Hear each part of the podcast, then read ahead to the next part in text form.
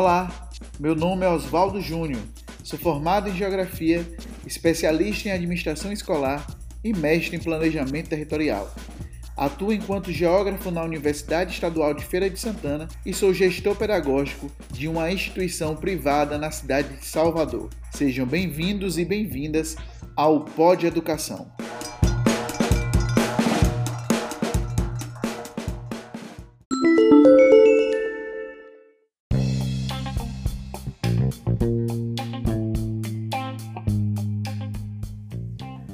No ano de 1995, Gabriel Pensador lança a música Estuda Errado, uma música que tem tudo a ver com a rotina de vários estudantes dentro da escola.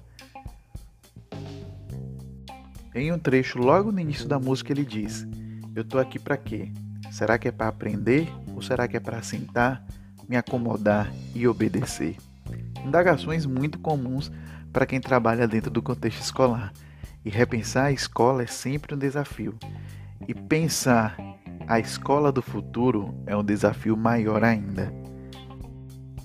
Entrei na faculdade de Geografia no ano de 1999. Me formei em 2004 e fui logo para o mercado de trabalho dentro da iniciativa privada. No ano de 2006 já era auxiliar de coordenação, e a partir daí chegar a coordenador foi um passo. No decorrer do tempo, as instituições nas quais eu trabalhei começou a perceber que eu tinha um perfil para ser coordenador pedagógico e foi aceitando os desafios. Auxiliar de coordenação, coordenação diária, coordenação de um segmento, até chegar no patamar de coordenação geral em algumas instituições que eu trabalhei. Mas a gente não vai aqui nesse podcast falar sobre mim, essa não é a intenção. Mas falar da minha indagação e dos meus questionamentos pessoais em relação ao processo educacional durante o decorrer da minha estrada profissional. Principalmente pensar na escola do futuro, desde 2004, de um futuro que nunca chega. Será que quando estamos falando sobre a escola do futuro, estamos falando de uma escola hiperconectada e com tecnologia de ponta, onde o professor vai ser substituído por robôs? Ou a escola do futuro precisa de outras demandas que têm relação diretamente com questões sociais e humanitárias. Será que é necessário repensar práticas, metodologias, trazer novos olhares sobre o processo de ensino-aprendizagem, trazer novos olhares para as relações que são estabelecidas dentro desse contexto educacional? No ano que eu me formei, em 2004, existia uma discussão muito grande dentro das escolas sobre o ensino para o desenvolvimento de competências e habilidades competências e habilidades fundamentais para o estudante do século XXI. E não somente para o estudante do século XXI, mas as pessoas do século XXI. O século XXI trouxe uma nova demanda de seres humanos. Agora, o olhar individualista, muito processado dentro do modo de produção capitalista, começava a trazer para a educação novos olhares. Será que é necessário ser tão individualista no século XXI? Será que né, não é necessário você ter um olhar para o outro, enxergar o outro de uma outra forma? E qual o papel da escola dentro desse contexto? Então, pessoal, nesse podcast de hoje, nós não vamos falar sobre tecnologias na educação. Inclusive, vai ter um outro podcast que vai falar sobre a evolução da tecnologia na educação. Mas eu quero trazer para vocês uma discussão do que é pensar essa escola do futuro que na minha opinião vai muito além de tecnologias. A tecnologia por si só, ela não transforma o indivíduo. E o indivíduo do século XXI, ele necessita de uma transformação humana. Não é por menos que muitas escolas estão investindo muito na questão do desenvolvimento das competências socioemocionais. O site Por Vir traz algumas reflexões sobre a questão das competências para o século XXI. E competências que não estão voltadas somente para o colégio, mas competências que, ao meu ver, são competências que todo mundo e todo ser humano deve ter para a vida. Mas quais são essas competências? Para o site Por Vir, essa é uma questão desesperadora para pais, professores e gestores públicos que muitas vezes não têm o embasamento necessário para definir o que podem oferecer para que suas crianças e jovens tenham acesso ao melhor possível e desenvolvam certas competências para o século XXI. Intrigados com essa questão, um grupo de fundações pediu que o Conselho Nacional de Pesquisa norte-americano fizesse uma análise sobre temas importantes da sociedade para ajudar governos e desenharem políticas públicas que reunissem especialistas para definir quais são essas competências. De acordo com esse estudo, sinalizado no site Por Vir, o aprendizado que tanto se procura está relacionado à capacidade de aplicar o que se aprendeu em situações novas, o que os estudiosos chamaram de transferência de conhecimento. Isso significa, exemplificam os autores, que não basta o aluno aprender os conceitos matemáticos de média, moda e mediana. Ele precisa conseguir utilizar o que aprendeu na sua vida. Essa habilidade de transferir o que se sabe seja em circunstâncias da vida real, seja dividindo conhecimento com outras pessoas, ajuda os estudantes a desenvolverem as competências para o século XXI. A escola do futuro talvez seja essa, aonde os conteúdos terão significado para a vida dos estudantes e não apenas isso, aonde principalmente a forma como aquelas relações sociais são estabelecidas dentro daquele contexto escolar vai fazer com que aquele estudante tenha amadurecimento e tranquilidade para enfrentar os desafios da vida. Voltando para o estudo do Conselho Nacional de Pesquisa, eles dividiram essas competências do século XXI em três grandes domínios. O primeiro, o cognitivo, que está relacionado de forma mais direta com a questão da, do aprendizado, criatividade, memória, pensamento crítico, e que, segundo eles, está voltado mais a uma aprendizagem tradicional. Segundo os autores que fizeram parte desse estudo, essa é uma dimensão que tem uma oferta mais farta de pesquisa e por isso há claras evidências de que o bom desempenho nesta área traz bons resultados posteriores na vida do aluno. Os outros dois domínios, segundo a pesquisa, são menos estudados dentro de pesquisas que envolvem o contexto escolar: o domínio intrapessoal e o interpessoal. O interpessoal, relacionado à capacidade de lidar com emoções e moldar comportamentos para atingir objetivos, e o interpessoal, que envolve a habilidade de expressar ideias, interpretar e responder aos estímulos de outras pessoas. E é óbvio que esses três domínios eles não são estanques, muito pelo contrário. Né? Há um ponto de interseção entre eles que envolve habilidades que podem estar em mais de um domínio. Então, a relação entre o cognitivo, o intrapessoal e o interpessoal caminham juntos, o que torna o desafio dentro da escola do século XXI, dentro do, da escola do futuro, ainda muito mais complicado. O que esse estudo traz é que é necessário um comungar entre esses três eixos, para que dessa forma seja possível um desenvolvimento mais integral desses estudantes, levando em consideração não apenas aspectos cognitivos, que estão relacionados aos conteúdos que são trabalhados dentro do contexto escolar, mas principalmente das relações humanas que são estabelecidas dentro desse contexto e que vai favorecer a formação do cidadão do século XXI. Segundo os autores né, do estudo, apesar da falta de pesquisas que ajudem a embasar as conclusões, sobretudo nos campos inter e intrapessoais, os especialistas apontaram que características relacionadas à consciência crítica, como ser organizado, responsável e dedicado, trazem resultados desejáveis na educação. Por outro lado, o comportamento antissocial acarreta resultados negativos. Diante desse contexto, os pesquisadores alertaram para dois grandes desafios que deverão ser enfrentados. O primeiro deles diz respeito à falta de pesquisas que atrapalha a criação de currículos e avaliações dos alunos, levando em consideração questões interpessoais e intrapessoais. O segundo, que depende de novas abordagens no conceito educacional e políticas públicas específicas, é a oferta de capacitação de professores para que eles sejam capazes de criar ambientes favoráveis a troca de conhecimento. Apesar de ainda serem necessários alguns estudos para pavimentar esse caminho, os pesquisadores dão seis dicas de atuação em sala de aula para que os professores possam preparar o aluno para o século XXI. Procure usar representações variadas, como diagramas, representações numéricas e matemáticas e simulações. Encoraje uma postura questionadora no estudante e que proporcione momentos em que os alunos possam expor o que sabem. Incentive os alunos a participarem de desafios. Nesse processo, seja um facilitador, dê feedback e os faça compreender seus próprios processos de aprendizagem. Ensine dando exemplos, citando casos. Use, por exemplo, modelos de passo a passo, explicando cada etapa.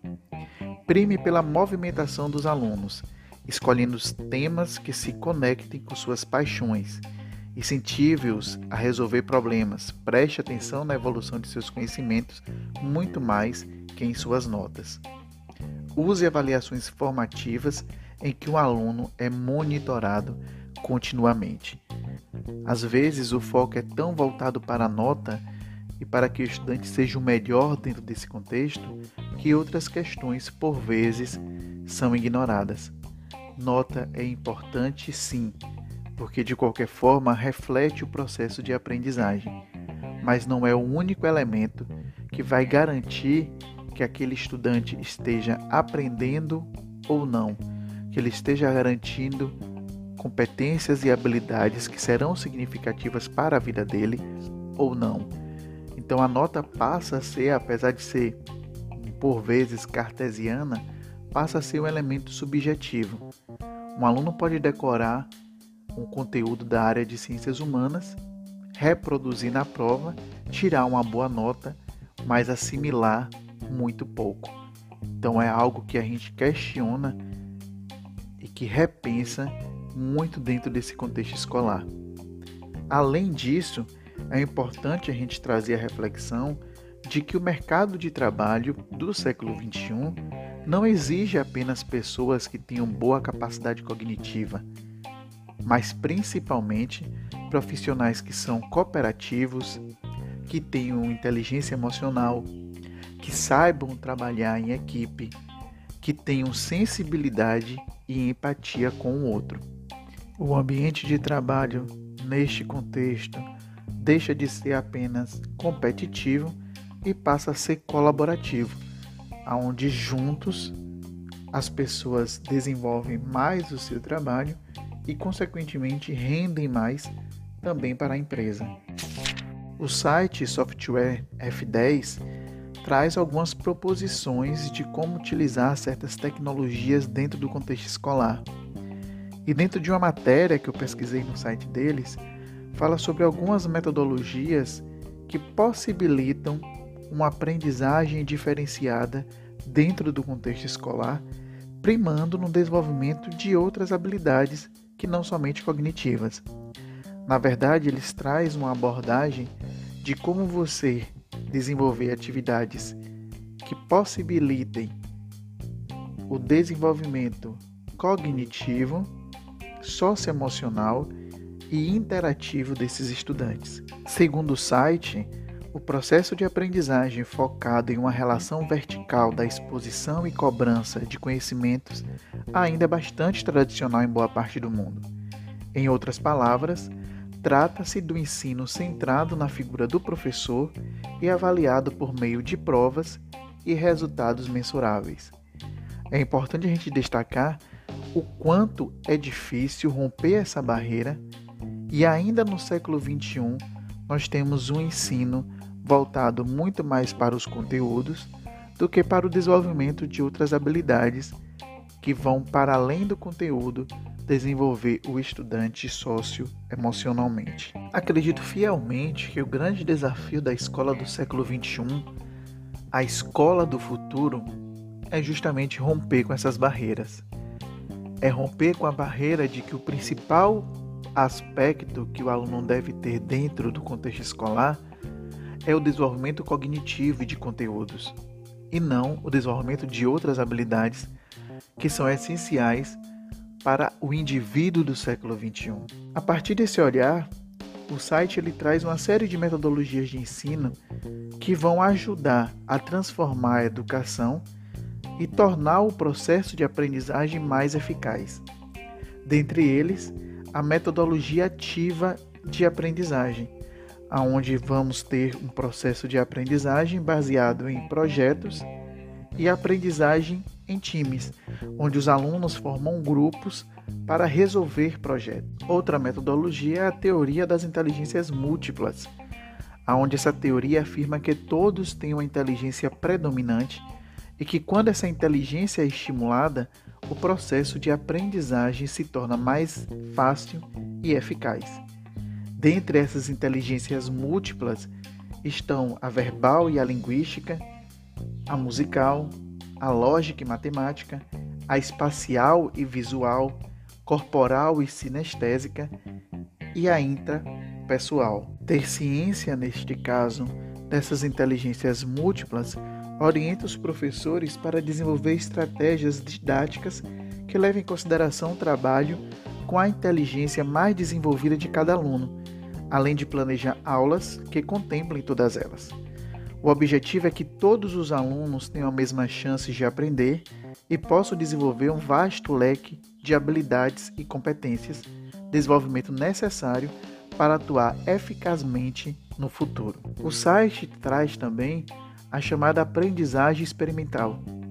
Essa metodologia consiste no modelo de ensino em que as aulas tradicionais divididas por disciplinas são substituídas por projetos temáticos, mais uma vez colocando o aluno como protagonista na busca e assimilação da informação. Essa é uma questão, inclusive, que desde a minha época de universidade era muito discutida no meio acadêmico, de tornar o estudante protagonista do processo, mas que muitas vezes na sala de aula a gente ainda permanece com aquela visão em que o professor fala e o aluno apenas escuta. As interações entre professor e aluno até existem nesse contexto. Há uma troca de perguntas, mas isso não quer dizer que o aluno está sendo protagonista dentro desse processo. Não significa que ele está trazendo informações e construindo junto com o professor este conhecimento. O site F10 traz que, adotando essas metodologias listadas, a instituição só tem a ganhar. Dentre as vantagens que eles listam estão maior satisfação dos alunos com o ambiente escolar, melhor a percepção dos pais e alunos para com a instituição, melhora da imagem da instituição no mercado e aumento da captação e retenção dos alunos. Por fim, é importante destacar que com a pandemia houve uma inserção da tecnologia em sala de aula as aulas remotas trouxeram uma nova possibilidade de aprendizagem. Por vezes, o professor ainda não estava preparado para esse contexto, mas foi a forma encontrada para enfrentar esse desafio dentro desse contexto de pandemia que estamos vivendo. Mas será que pensar a escola do século XXI é pensar apenas nos recursos tecnológicos que essa escola irá utilizar? É importante lembrar que avanços de tecnologia ligados ao processo de ensino sempre existiram. Mas se não há uma mudança dentro do modelo e de como acontece esse processo de ensino-aprendizagem, a tecnologia pode ser uma excelente ferramenta, mas ela não vai alcançar os objetivos do, da formação do cidadão do século XXI. A tecnologia por si só não traz o desenvolvimento de habilidades tão importantes no mundo contemporâneo como habilidades interpessoais e intrapessoais, pensar a escola do século XXI é pensar uma instituição onde os alunos possam relacionar aquilo que é vivenciado dentro do processo educacional, dentro das instituições de ensino, com a sua vida. E para além disso, trazer as relações que são construídas dentro desse ambiente escolar para o desenvolvimento das suas relações com a sociedade quero deixar claro um aspecto que acredito muito. Para se pensar em escola do futuro, é necessário pensar na escola do presente. E neste presente, é importante deixar claro que o desenvolvimento desse estudante está relacionado tanto às habilidades cognitivas quanto as habilidades socioemocionais. E não vamos aqui sobrepor um sobre o outro, levantando graus de importância, mas sim habilidades cognitivas e socioemocionais caminhando juntos na construção de um indivíduo ativo e transformador não apenas da sua realidade, mas da realidade do outro. Então, respondendo à pergunta do podcast, a escola do futuro tem futuro? Claro que sim. Mas não vamos esquecer que a escola do futuro não é construída apenas de tecnologia. A tecnologia é apenas uma ferramenta para que outras habilidades sejam construídas dentro do universo escolar. Esse podcast teve a colaboração do site Porvir, do site Nova Escola e do site F10. Muito obrigado pela audiência e até a próxima.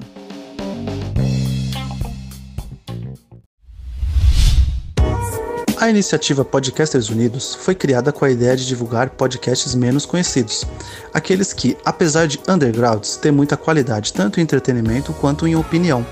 Por aqui você tem a chance de conhecer novas vozes que movimentam essa rede. Então entre lá no nosso Instagram, o arroba Podcasters Unidos, é só escolher e dar o play.